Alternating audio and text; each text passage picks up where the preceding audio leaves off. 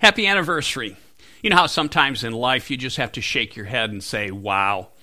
Uh, after 39 years of blood, sweat, and tears serving the same local church in pastoral ministry, I've managed to go from speaking to a group of maybe 45 adults in a small banquet room at the local Holiday Inn to speaking to just my lovely wife, Diana, in the family room of my home. I gotta say, I didn't see that coming 39 years ago. Well, for that matter, I didn't see it coming six months ago either. Uh, and I want to acknowledge that the picture behind me, I get that it's blurry. I understand that. But again, remember, it's 39 years old. It's been in a photo album for all that time and then scanned and enlarged way beyond its intended purpose. Before I jump into my message today, I, w- I want to acknowledge that I know many of you are wondering about when we'll be gathering again to worship in person. While I don't have an answer for you on that today, I can assure you that there is barely a waking hour that I'm not thinking, uh, studying, or praying about that very subject matter. as soon as we have a plan, we will do everything possible to communicate the next steps to you. Now, as you might expect, on the anniversary Sunday, in the midst of a global pandemic, uh, when everyone has seen hopes and dreams and expectations drastically altered, it was very, very tempting for me to go heavy on the nostalgia. However, today I just want to talk for a few minutes about what I'm calling the characteristics of a caring community. I'm going to be using Paul's letter to the Philippians and his relationship to the people at Philippi as a basis for much of what I say. and I want to emphasize that these characteristics uh, must have an individual component before they can become a corporate or a group com- factor. So, the first of these characteristics is what I'm calling a sense of calling. To understand Paul's relationship with the people of Philippi, it helps to remember how he ended up starting a church there.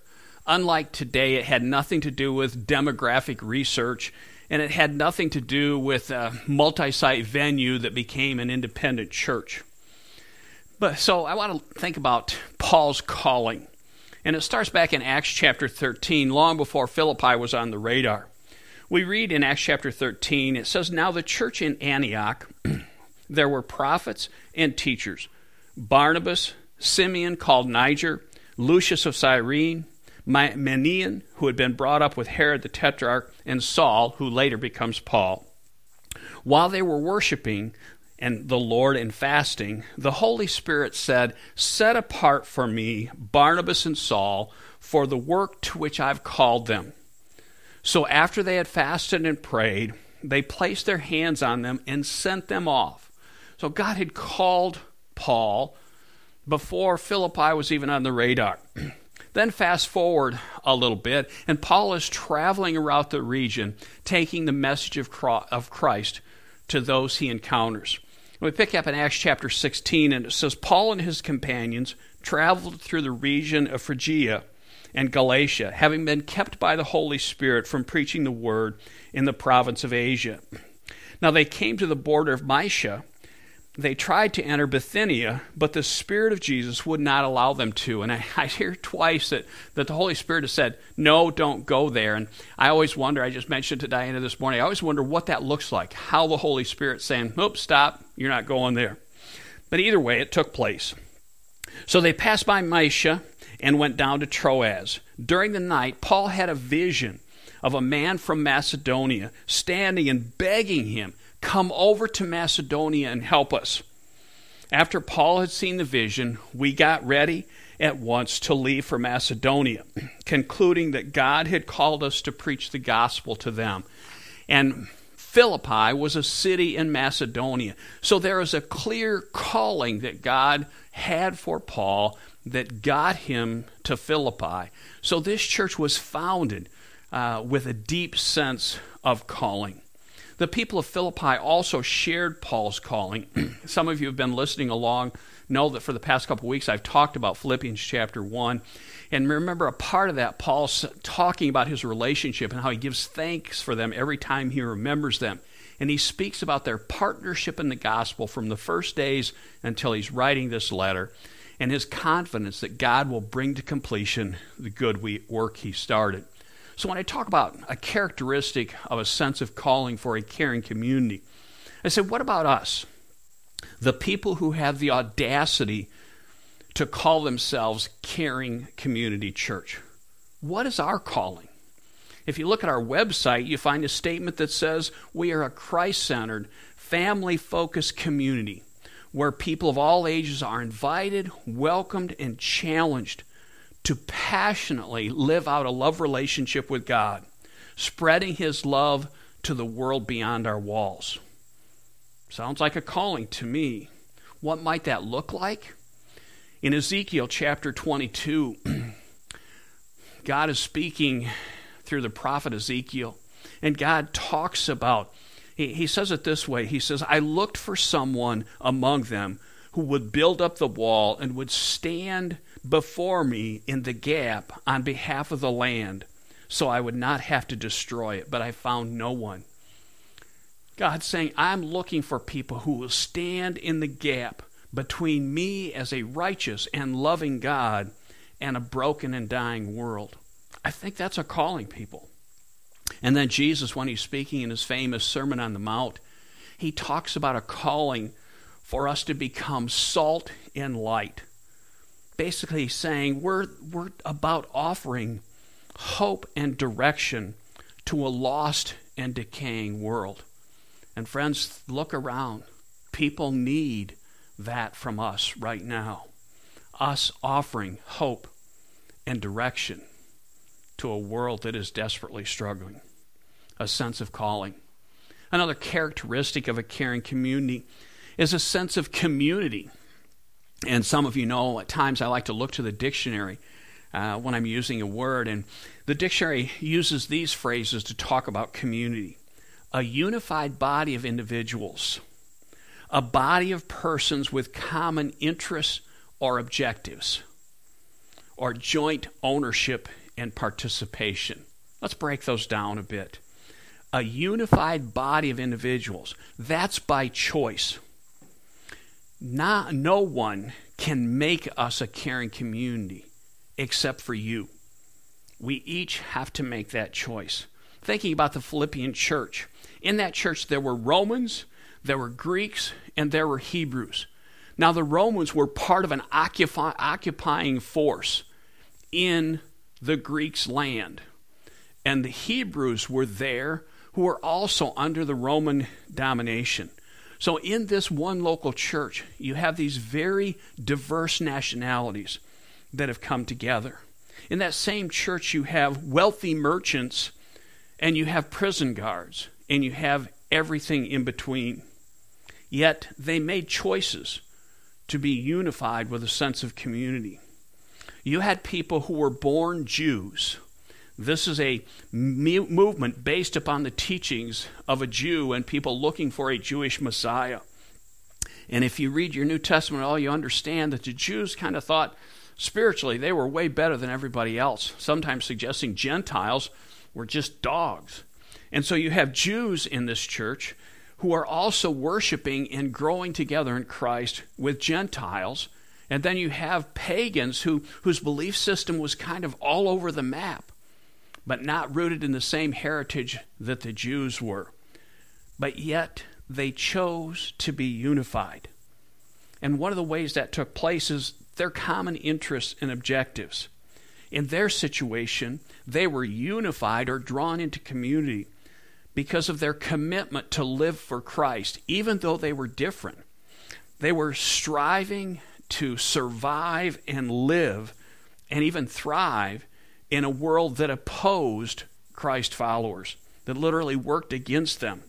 And they were unified in a common interest and objective of transforming a broken and dying world. And again, while the Philippian situation was years and years and years ago, that challenge sounds incredibly contemporary and relevant. And then that definition of community also spoke of joint ownership and participation. Some of you will remember what I said last week about moms.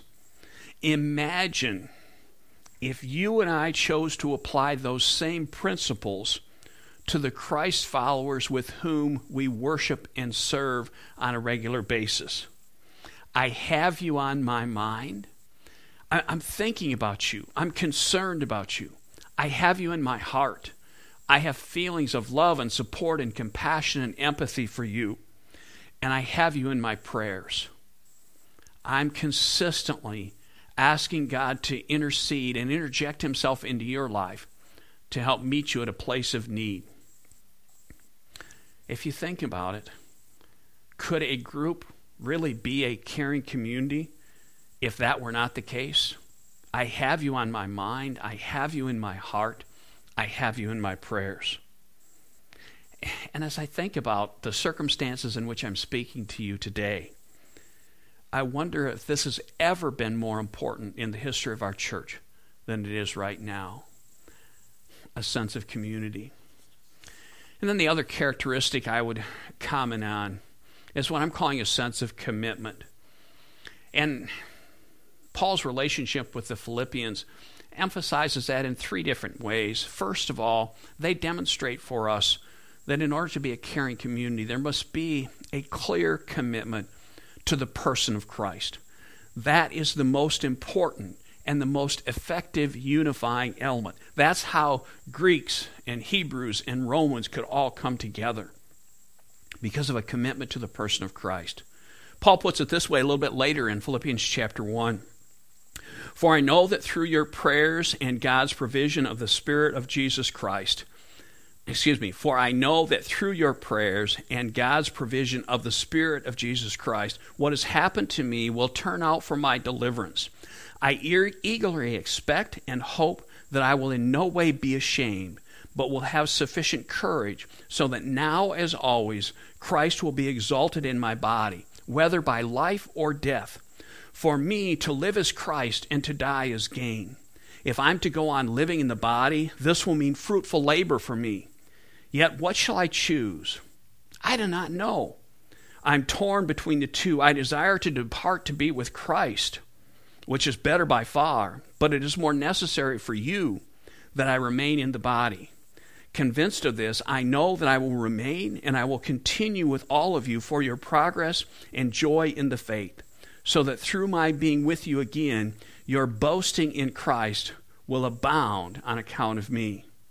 Just imagine the strength to be found in a group sharing that level of commitment to the person of Christ. Jesus always matters more than me. Wow. A sense of commitment also applies to the purpose of Christ. Christ like living and Christ-like serving. The next verse after where I stopped before Philippians 1:27 Paul says, "Whatever happens, whatever happens, conduct yourselves in a manner worthy of the gospel of Christ. Then whether I come and see you or only hear about you in my absence, I will know that you stand firm in the one spirit, striving together as one for the faith of the gospel." Wow. Commitment to the purpose of Christ. Imagine the unity in a group where everyone is equally committed to the purpose of living in a manner worthy of the gospel of Christ. The mission matters more than me. And then also, when I think about a sense of commitment, I think about a commitment to the people of Christ. We said the person of Christ, we said the purpose of Christ, but Paul also speaks to the, the importance of being committed to the people of Christ, those with whom we share community. Philippians chapter 2 is where he addresses this, and just, just let this soak in. Therefore, if you have any encouragement from be uni- being united with Christ, any comfort from his love, if any common sharing in the Spirit, if any tenderness and compassion, Paul says, then make my joy complete, complete by being like minded, having the same love, being one in spirit and of one mind, doing nothing out of selfish ambition or vain conceit. Rather, in humility, value others above yourselves, not looking to your own interest, but each of you looking to the interests of the others. Imagine the love, support, and encouragement to be found in a group where others matter more than me. Up to this point, I've drawn heavily from Paul's relationship with the church at Philippi. but the Apostle Paul also has some insight on what it might look like to be a caring community. And I'm going to wrap things up with some of his words from 1 Peter chapter 4. He says, The end of all things is near. Therefore, be alert and of sober mind, so that you may pray. Above all, love each other deeply, because love covers a multitude of sins. Offer hospitality to one another without grumbling. Each of you should use whatever gift you have received to serve others as faithful stewards of God's grace in its various forms. We're to be faithful stewards of the abundance of God's grace. If anyone speaks, they should do they should do so as one who speaks the very words of God. If anyone serves, they should do so with the strength that God provides, so that in all things God may be praised through Jesus Christ. To him be the glory and the power forever. Amen. Friends, the last three months have made it painfully clear that there will always be things about our future that we just don't know. That's true for us individually, and that's true for us as a congregation.